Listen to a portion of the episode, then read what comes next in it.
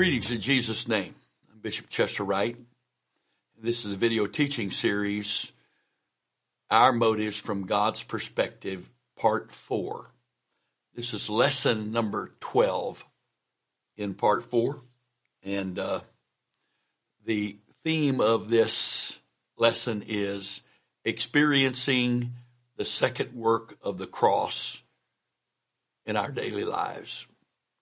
Because the second work of the cross, as we've taught in previous lessons and previous parts of this series, uh, the second work of cross is is us being crucified with Christ. Ephesians chapter two verse twenty, excuse me, Galatians chapter two verse twenty. I am crucified with Christ, nevertheless I live, yet not I, but Christ liveth in me. And the life that I now live in the flesh, I live by the faith of the Son of God who loved me and gave himself for me do not frustrate the grace of God. For if righteousness come by the law, then Christ is dead in vain. So, the second work of the cross, the Lord takes us from being spiritually dead and gives us life, and then we lay that life down and die to that life, to Him. And He gives us abundant life because He lives in us. Now we had he he gave us his spirit to give us life. But he gives us something more than just his spirit. We have the logos of God abiding in us and its anointing is in us when Christ moves in to live. Now some will fuss and say that's a new doctrine. It's not a new doctrine. It's been in the Bible. That's why Paul said to the Ephesians chapter 3 that he prayed that they would be strengthened with might by his, spirit uh, in their inner man, that Christ may dwell in their hearts by faith. It's a difference between receiving the Holy Ghost and, and having the Word of God as the rule of your life. Having the the rule, the word of God as it was manifested through the body of the man Christ Jesus, the Son of God. Having that rule, that word rule in your life, having the will of God sitting on the throne of your heart in the person of the Lord Jesus Christ. That's different than just receiving the Spirit. It's not a different person. It's a different manifestation and it's a different degree of God working in us. Now, the spirit, we, we die out to our, our old man in crucifixion, which is repentance, and we're buried. Uh, our old man is buried because he's now dead with Christ, and we are buried with him in baptism, and then with him we are resurrected to walk in newness of life. But the Spirit of God is in us. We still are human. We still have flesh. We're still living by that flesh. So God begins to work to bring us to this new death. He died so that we can live. But in this new dimension, we, lie, we die so he can live through us in this world. I, I, I avoided that for years. I avoided that for years. I, uh, I, I thought, I thought that it was going to be, it would make me an automaton. I thought that it would, uh, uh, I wouldn't even have a personality anymore. I, I, I, would never be able to do anything I wanted to do. I, that I, I would just kind of be like a robot.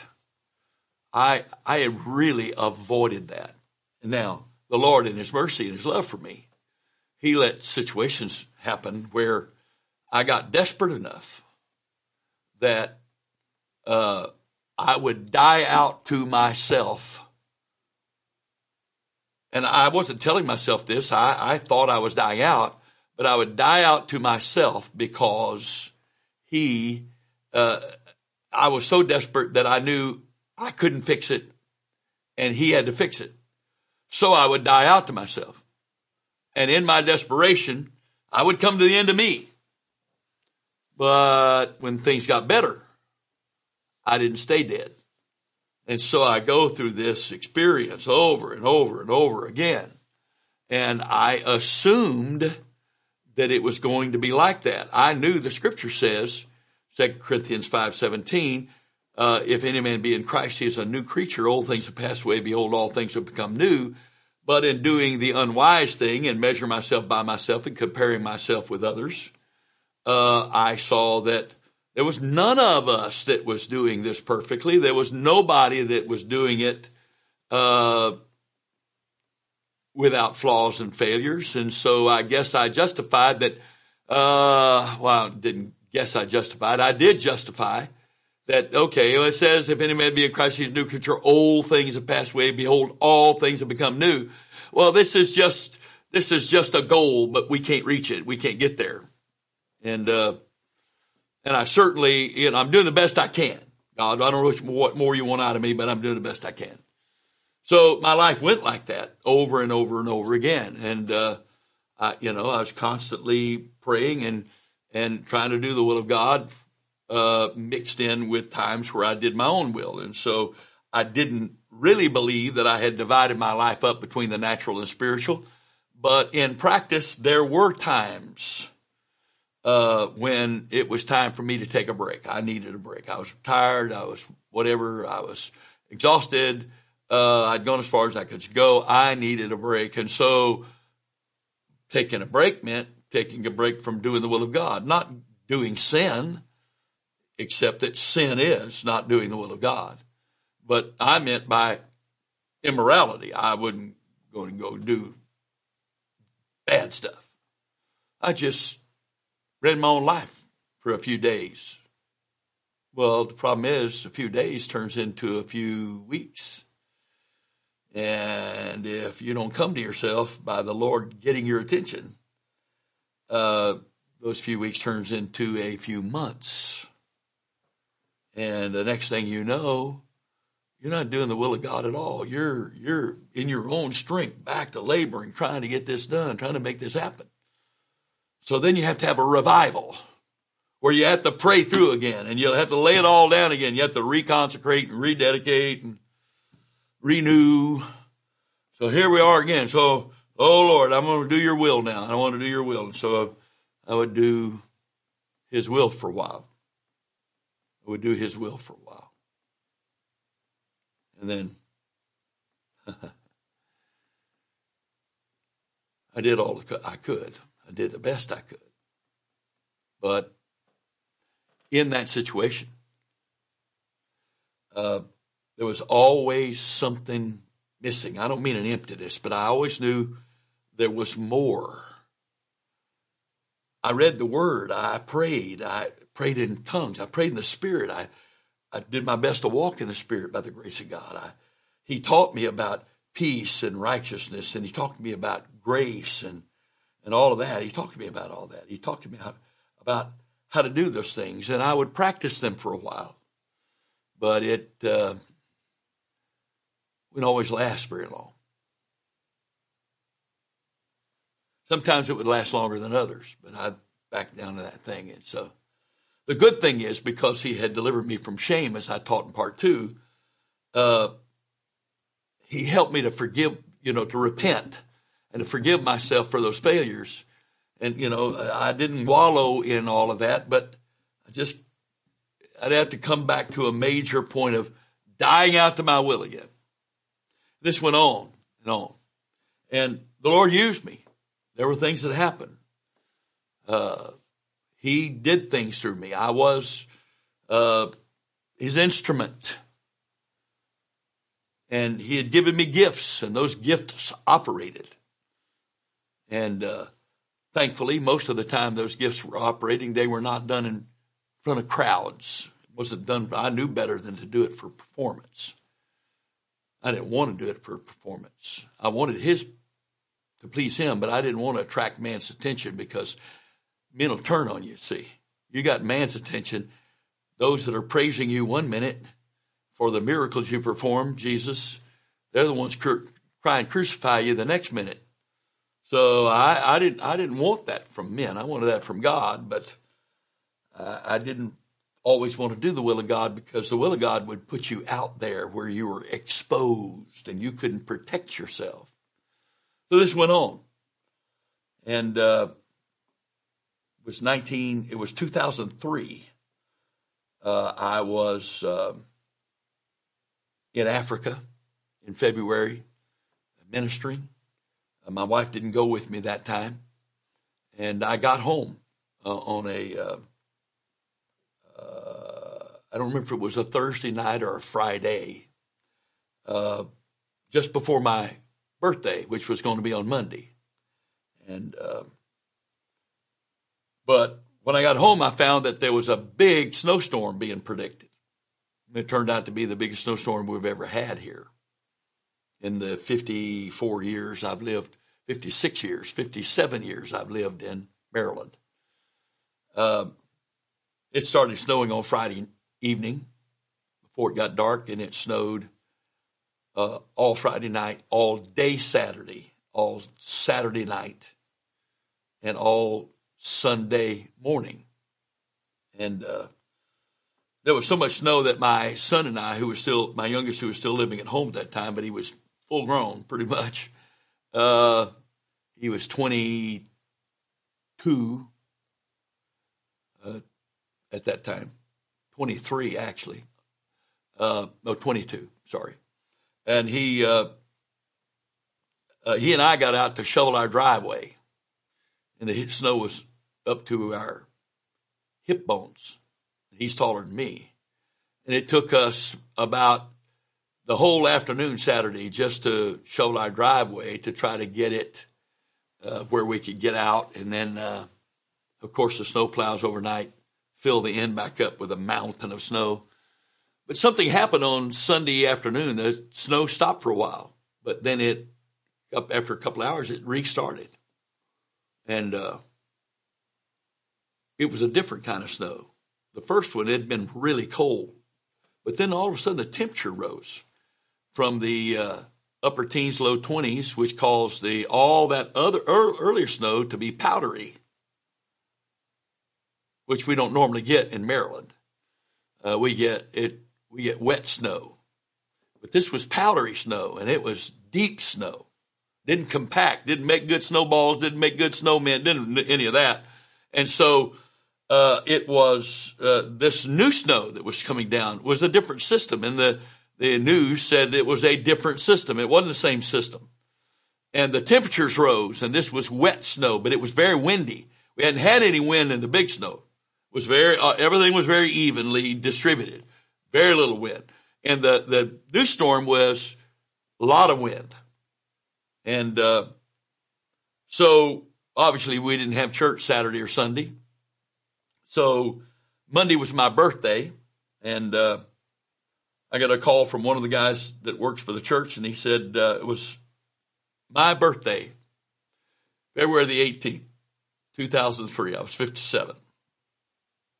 And uh, he called, and sometimes he thinks he's funny. And uh, like to joke around. So he called me. It was 8 o'clock on my birthday. And he called and said, Brother Wright, I just want to let you know that the church has collapsed in the snow. I said, Come on, man. I know this is my birthday, but that's not funny. You're not being funny. And then I heard a tone in his voice I don't know if I'd ever heard exactly like that. He said, Brother Wright, I really, really wish I was joking. I wish I was joking. I wish we could have a big laugh over this once you get over being upset with me. But I'm not joking. The buildings collapsed in the snow. Well, my heart fell to my toes, and I'm going, I don't know, I don't know about this. I don't know what's going on here. And, uh, uh, I said, well, I, I can't get my car out. We show the driveway, but there's a big mound down between the end of our driveway and the street and I can't get out. He said, well, I've got my truck and it's four wheel drive, as you know, I'll come get you. So in kind of a daze, hoping that we're, it's a bad dream we could wake up from, my wife and myself and my son, we got dressed and met him at the uh, foot of our driveway and we kind of climbed over the mountain of snow that the plow had created and got in his truck and we drove to the church, and because streets by the church hadn't been plowed, we had to park in uh, the office parking lot of this uh, complex down the hill from our church. And uh, we walked through hip high snow uh, across uh, the street and up the, the uh, narrow community road up the side of our property. And because we were walking uphill and there's an embankment, we couldn't see the building. But when we got to the stop, to top, and I turned, and then I could see the building, and there the building was. It was collapsed. I mean, it was just down. The roof was down. There's snow everywhere. And I'm standing there looking at that, and I'm going, okay, this is different. We've had a lot of troubles and trials here in the past, but we have never had a catastrophe like this. And uh, our building was actually two buildings. The original building was two buildings with a foyer in between. The right side was uh, my right, your left was the auditorium. When you're facing the building, was the auditorium. The other side was the school, and there was a gym in the back. And but then as we grew, uh, we were going to build an auditorium out front, and so the idea was to expand the put a second floor of the auditorium, turn that all into school because our school was growing and doing well, and uh, we needed more educational space and all that. And then we were going to exp- expand the gym in the back, and uh, we would use it as the auditorium until we could build the the, the, building out front. Well, um, by the time we got the uh, gym built and the auditorium with a new floor in it, the economy totally collapsed in '88 and uh, we had people that went over a year without any income, and we almost lost the building, and it was a very difficult time. And that broke me, but it didn't break me. That broke me, but it didn't broke, break me. It didn't get it done. The Lord tried to do it through all of that. It was a very difficult time. We had to lay people off, and we had to stop our PIMs because we had no money we had uh, about a third of our church was involved in construction. The construction industry came to a total halt. Interest rates went through the roof. Uh, people couldn't afford to buy. They couldn't afford to build. Period. So we were we were really in a bad shape. Well, none of that none of that accomplished in me what I didn't understand then that God was doing in me. Well, then some uh, 15 years later, while God continued to teach me and continued to work in my life and talk to me. And there were other times that I would I would die out to stuff. Uh, it didn't happen. It didn't happen. So I'm standing there looking at a building collapsed. The right side, which was the auditorium, is now a school, two stories. Uh, it was a different type of construction. It was the heavy steel beams, and it had a lot of snow on it. We could see some damage with that. It was still essentially standing, but the left side, it was the lightweight steel, uh, which was less expensive, and it collapsed. What we uh, discerned happened was that snow, which was up to our hip on this roof, that didn't cause the building collapse. It didn't collapse like this. But that lightweight steel, the walls are very lightweight. All that snow was on the from the first storm, storm was on there evenly. But the wind from the second storm was at a perpendicular, so it blew the snow from one side of the roof to the other. So now one side has no snow on it, the other's got a lot of snow on it, and it pushed the building down like this. And uh, this big steel big steel building, uh, it had that whatever, but it deflected the snow. It, it the, the, building deflected and uh, it didn't collapse. It did a lot of damage, over a quarter million dollars worth of damage to that side. So we now have no place to have church. Well, we had a multiple congregation church. We had Daughter Works, Preacher Points, small groups, and all that. So uh, we were able to prosper spiritually numbers wise, uh, even though we lost our building. But the immediate impact on that was different on me. I had designed this building. I had overseen the construction of it. I had blood, sweat, and tears in this building. And uh, there were memories. I could take you to different places where God had, God did this and God said that. And, and this happened and that happened where God spoke this to me here. And this is where I got the revelation of shame praying for brother Tom. And, and this is, this is where David was married. And this is where my grandchildren were dedicated. And this one got the Holy Ghost here. And here, the prayer room was back there that had an angelic manifestation in it. Anytime you walked in anybody could walk in there and feel the presence of God. It was the most amazing thing. All of that was there. I had a nice office. My wife had a nice office. We had a nice conference room. All of that was there. And uh, it's now gone.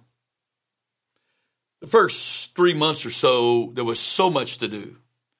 I, I could avoid having to deal with all that the loss, the sense of loss was overwhelming. Uh, I had so much invested in that, emotionally, mentally, spiritually, financially, that it was just very difficult. So I was able to avoid dealing with it. But around first part of June, there was nothing left for me to do. We were just waiting for the insurance company to see what they were going to do, and we had found some other places to have services and the church was going along fine, but I wasn't doing well. I, I, I had, it was bad. I, I, wasn't sinning. I was sitting home. I didn't want to talk to anybody. I didn't see anybody. I didn't even, I didn't understand what depression was, but obviously looking back on it, I was depressed. My way is done. I had, there were some brethren that came to me and tried to talk to me about trusting God. It's going to be okay. I didn't want to hear it.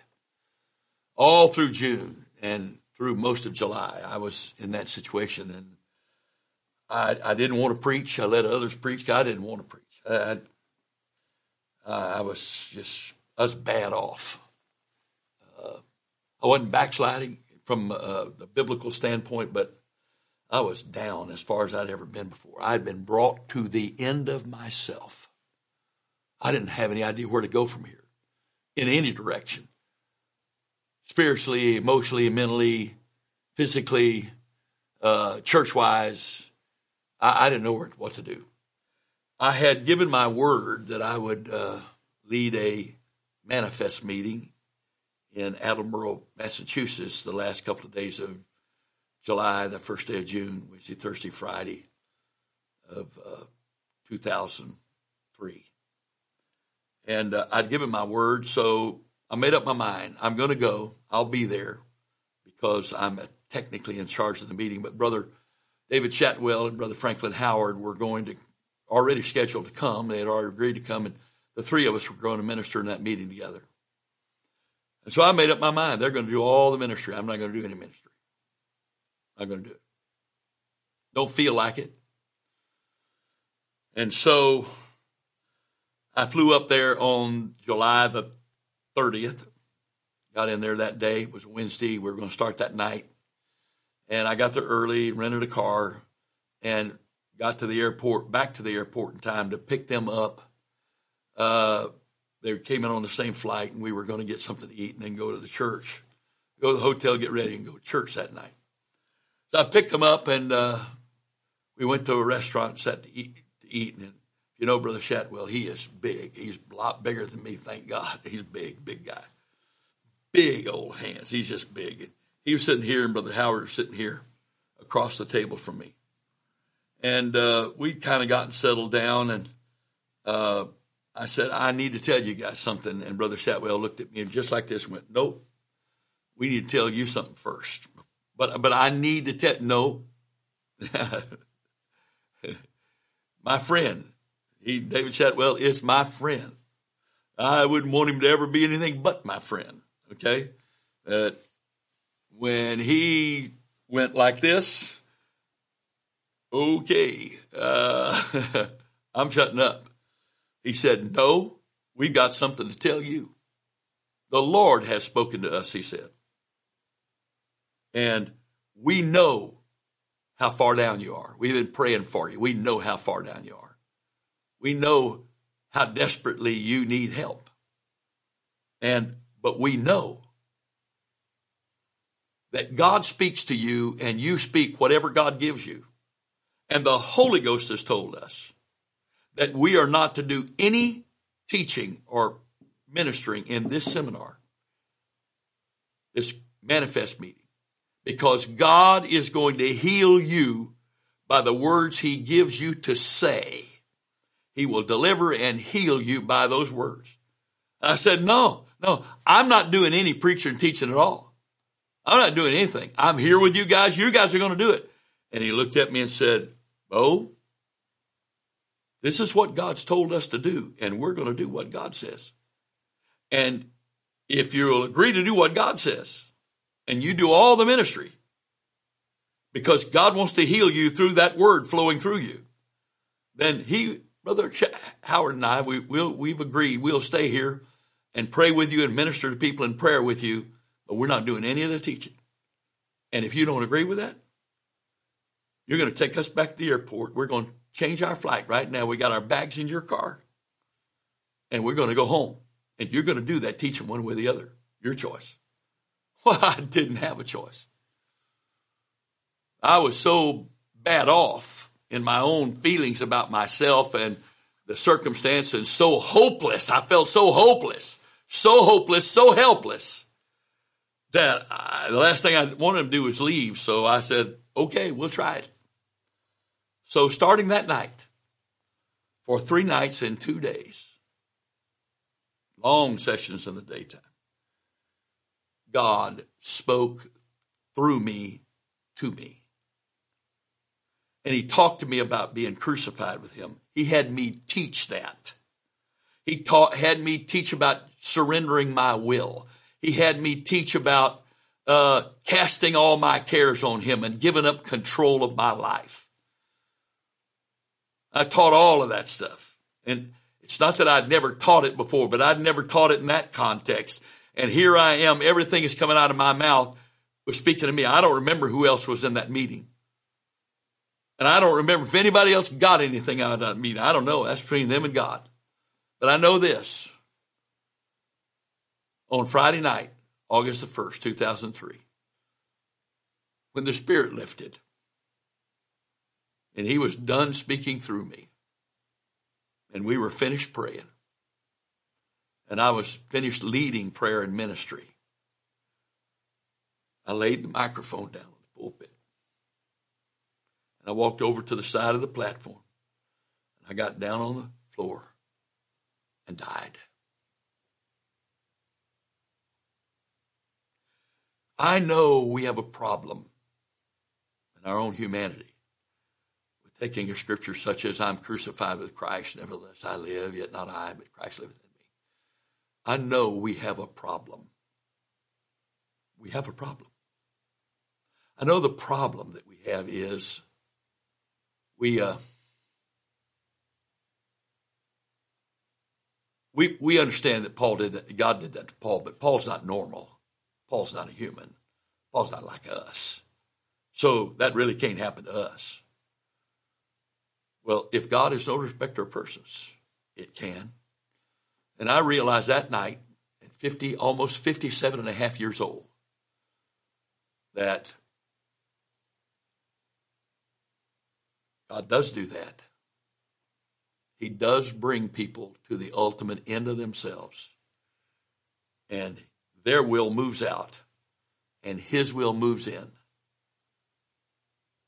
Because that night, around 10:30, 11 o'clock that night, on Friday night, August the 1st, 2003, I was crucified with Christ. And everything changed. All those things God had been teaching me that they were gradually working in my life and would work for a while and stop and then stop working.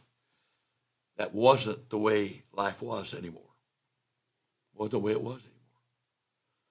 From that moment, that night, to this day, which is now some almost 17 years later, just a few days from being 17 years. Uh, I have never asked him for anything for myself, not one thing. I have cast my cares. I have received what he was giving, love from him, through which I could love him with my whole heart, soul, mind, and strength. I, w- I pray that through which I can, he can use me as a conduit to love others like he has loved me. I pray for his righteousness to cover me because blessed is the man whose transgression is forgiven, whose sin is covered. As Paul said, grace, mercy, and peace be upon you. He said grace and peace to the churches, but to Timothy and Titus, he said grace, mercy, and peace be upon you from God our Father, even the Lord Jesus Christ. I pray that. I receive those things. I confess that without Him I can do nothing. Every day, I confess that without Him I can do nothing. Yes, sir. Every day. And I cast my cares. I receive his mercy that's new every morning because great is his faithfulness. I receive the grace to cast all my cares because he resisteth the proud and gives grace to the humble. Humble yourselves, therefore, under the mighty hand of God, that he may exalt you in due time. Casting, that's how you humble yourself. Casting all your care, giving up the control, letting go, letting him have it regardless of what he does with it, how he does with it. From that day, August the 1st, 2003, to this moment, I have never lived one day with pressure. I thought pressure was a part of spirituality. I thought God used pressure to motivate us. But I realized that pressure was a result of me trying to live for God. I didn't realize it. He showed me that. He revealed it to me that I was trying to live for God and work for God. And that's where the pressure came. But I have not had any pressure. My friend, I, I, I hope you believe me. I'm telling the truth. But it, even if you don't believe me, it doesn't matter. I know, and God knows. And I know since that time, I have not been the same person. I've not been the same person. Have there never been any days I've struggled? Yeah. But most of those struggles were because of me doing my conscious will. Because God began to work, and, and that was 2003, and barely two years later, wasn't even fully two years later, he told me it was time because I'd been ordained bishop in 98. I didn't want to be bishop. I didn't want to be bishop. But the elders in my life said either we're not going to be your elders anymore or you're going to be the bishop because this is what God told us to do. I didn't want to be the bishop. I didn't want another. I've had enough targets on my back. I didn't want one on my chest. Been shot at enough. I didn't want all that. So the Lord told me in fall of 2003, it's time to give up being senior pastor slash bishop, just be bishop. So I had to turn over the church to the Lord and to my eldest son, laid hands on him to be the senior pastor. He'd already been co pastor, but I was still senior pastor. And, uh, and 18th of December 2005, I gave up being pastor. And February of 2006, two months later, two months exactly later, I turned 60 and Two months after that, my dad passed away. And through all of that, peace, peace, because I cast my cares. And then when I gave up being bishop without telling anybody, I gave up being senior pastor, became bishop only. I, without telling anybody, all of a sudden I started getting calls to travel more and more and more. Well, some think that's glamorous. The only people that think traveling is glamorous is those who don't do it. It is glorious for the Lord to have the privilege to be his conduit, him use us. That's glorious. It's awesome. But my friend, my friend, it is not glorious. It's not glorious when it's constant airports and constant suitcases and constant hotels and constant restaurants. My favorite bed is my bed. My favorite chair is my recliner. My favorite restaurant is my wife's kitchen, Alice's kitchen. There's no food in the world that compares to her kitchen. And I had to lay all that down. It's yours, Jesus. You want it? We got it. And then I, I was traveling, and then all of a sudden, in uh, June of 09, he says to me, When are you going to trust me and David with this church? And I said, Lord, I've given it to you and David. He said, No, you're still hanging out here too much.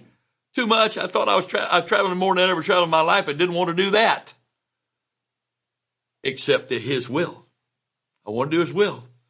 And I didn't own me anymore. He owned me completely. So I'm doing it and doing it happily, even though that's not what my flesh wanted, but my flesh is dead now, right? I'm dead to the will of my flesh. So I said, okay, Lord, whatever you want to do. Well, a month later, July of 09, I got a call from Brother Willoughby when she come teach, do a shame seminar in Singapore in September. Okay, okay, that's what you want. Here it comes. I'll do it. And so I went. I don't know what happened. but by the time I came home from Singapore in September of 09, I had an invitation to go back at the end of October to Jakarta, Indonesia, back to Singapore, and to Kuala Lumpur in uh, Malaysia.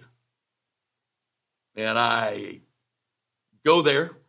I, it's a 12, 13 hour time zone change, and I was barely rested from the trip in early September when I left for the next trip to that same area.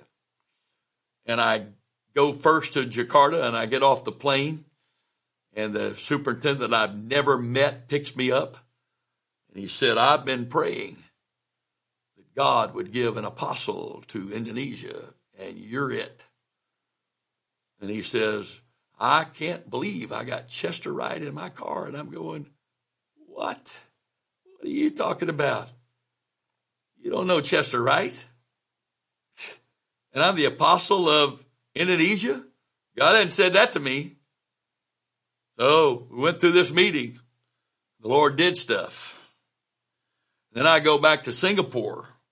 Brother Willoughby is sick and we're talking and and and then I go to Kuala Lumpur, Malaysia, and I get off the plane and the superintendent there picks me up in his car.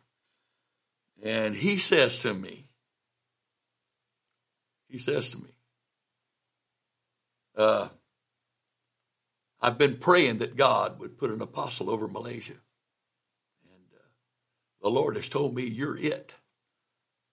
And I said to myself, I don't know you, man. I don't know what you think you know about me. I, I don't know who you think I am, but you got to be kidding me. So I ministered there.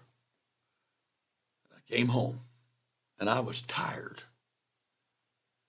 And I don't be anybody's apostle. But when I got home, I had, against the will of my flesh, but in obedience to the Spirit that now owns me, I had a trip scheduled back to that region for January, one in March, and one in May. When I got home, I was tired. That was my second trip in just over two months. And I, I got to turn right around, go back in January, and then I got to turn around and do that in March and do it again in May. And I've already experienced what that is. So I said, The Lord, I need you to change your mind on this. Nothing. So I foolishly, very foolishly, decided I'm going to have to change your mind for you. I can't tell you no. I can't. I've already surrendered to your will, so I need to get you to change your will. So very foolishly, I decided I'm just not going to pray, and you'll change your mind. So I didn't. I didn't pray for a week. Oh, I could hear almost hear the gasps. You didn't pray. I purposely didn't pray because I couldn't tell him no. There was no way I could tell him no. So I needed him to change his mind. So I'm thinking I can disqualify myself just by not praying. That was, that's how tired I was and how unwise I was. So I didn't pray. I didn't pray. Week went by. Never heard a word from him. I didn't feel any condemnation. There was no guilt. There was no conviction. There was nothing. I didn't feel anything. Nothing. He didn't say a word. So I'm desperate. So I said, okay, I'm going to change your mind. So I didn't pray for the second week. Well, by this time, I'm not praying. And flesh that's been crucified has been given a little bit of life. And now some things that had been dead were starting to show up again. So, oh Lord. But I, I'm desperate. I don't want to do this. I don't want to be anybody's apostle. I didn't want to be a bishop. I was called to Annapolis, Maryland. I just wanted to be here. And now I've lost my church. I had to give up the church. now I've lost my youth. I'm 60. And now, now I, I got to do all this. I'm going to be accountable for, for people like that. It's enough of a challenge to be accountable for saints and for leadership. But I'm going to be accountable for preachers and people that have great spiritual authority in areas. I'm going to be no way in this. I'm not doing it, but I can't tell him no. Got to change his mind. So I didn't pray for a third week. Well, now things are getting, they're making me nervous. I'm making myself nervous. He's not saying a word. He's not convicting me. He's not dealing with me nothing. This is not good. So, uh, in for a penny, in for a pound, whatever that means. And so I go the fourth week. I'm going to change his mind. He's not saying a word. I don't pray. And now I'm really getting concerned for myself because some stuff that had long been dead is beginning to rear its head up in my life. And I'm going, Oh, this is not what I'm bargaining for. I just don't want to go have that responsibility. I don't want to be that. So, finally, after four weeks, I am so desperate. Now I'm no longer tired, but I'm in bad shape. I'm in bad straits. Okay? I had let my flesh get resurrected a little. Some days more than a little. So I. Uh,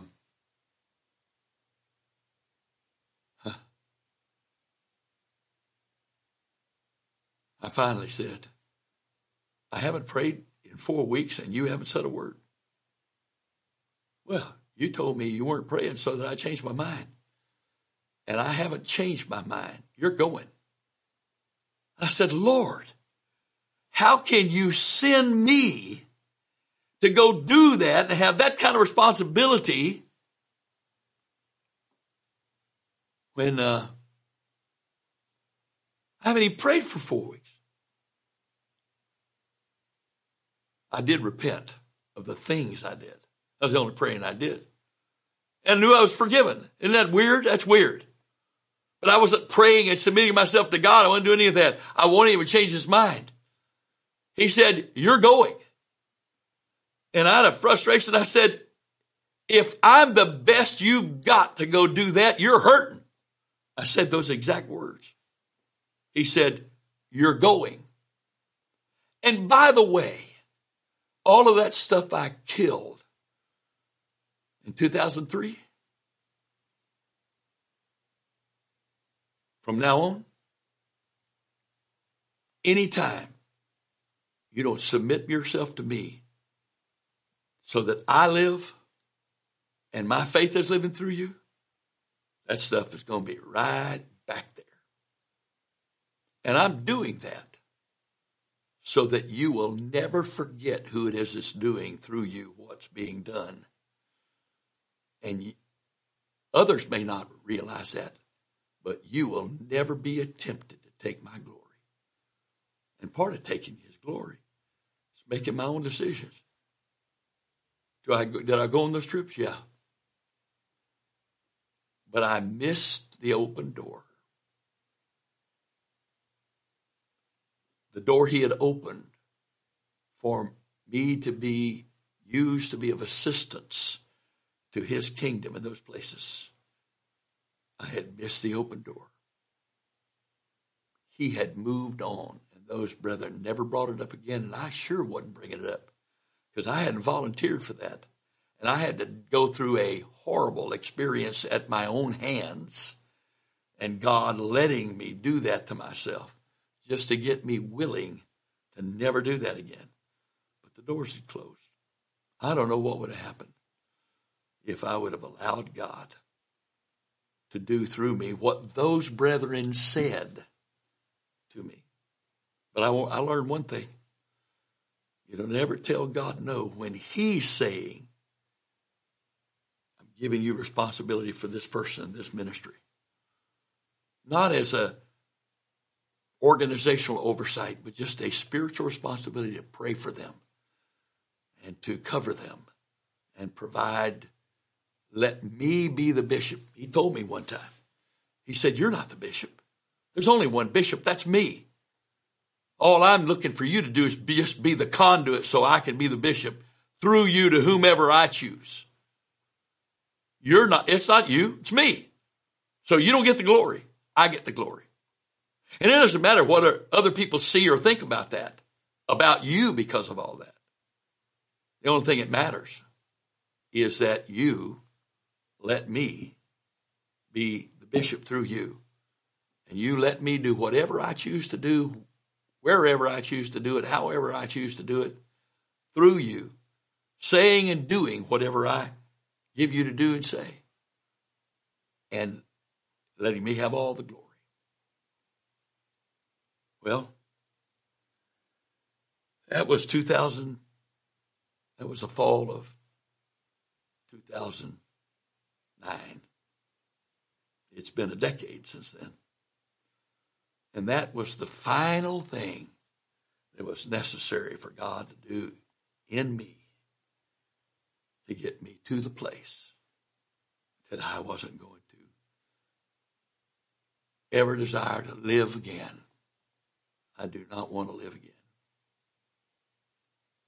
I don't want to live again. So I am not sitting in this studio talking to the business end of this camera for my sake or my glory. Because there is no value to my soul in me getting credit for anything. But I sit here by the grace of God exercising the privilege he's given me to just be his conduit so that he can talk about his life and that he can talk about his faith and he can talk about his glory. And I pray that this very personal testimony, where I have been as transparent as the Holy Ghost would have me to be, would help you to understand our God is no respecter of persons. And it's one thing to read what he did for Paul, but I'm telling you what he's done for me. And I'm not special. I'm not extraordinary. I am not so unique that there's not another uh, like me from God's perspective. Yes, I am unique, just but just as unique as everybody else. Each one of us is unique on our own, and each one of us is equally special to God. And the only thing we can do every day is do what the Son of God did seek for and let Him reveal to us that we might know and then empower us to do the will of the Father every day, every hour of the day, every moment of every hour of that's what this whole series has been about. All four parts was to bring us to this point. So I can say to you, this is my testimony. Some of you know me by name. Some of you don't, watching this, you don't even know me at all. Some of you know me very well. But it doesn't matter because you don't I don't want you to know me. I want you to know him. And by the grace of God, I have been privileged to sit here these many lessons and talk to you about motive, talk to you about what He wants to do in your life. In the name of the Lord Jesus Christ, I pray that you would let the grace of God empower you to do His will. That you would let the grace of God help you to surrender your will to Him and die through whatever thorn or thorns He brings in your life.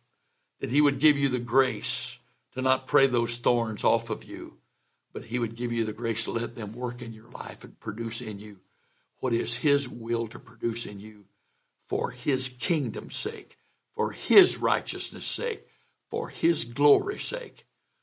For thine is the kingdom. For it's His kingdom. It's by His power and it's for His glory. In the name of the Lord Jesus Christ. Amen. God bless you.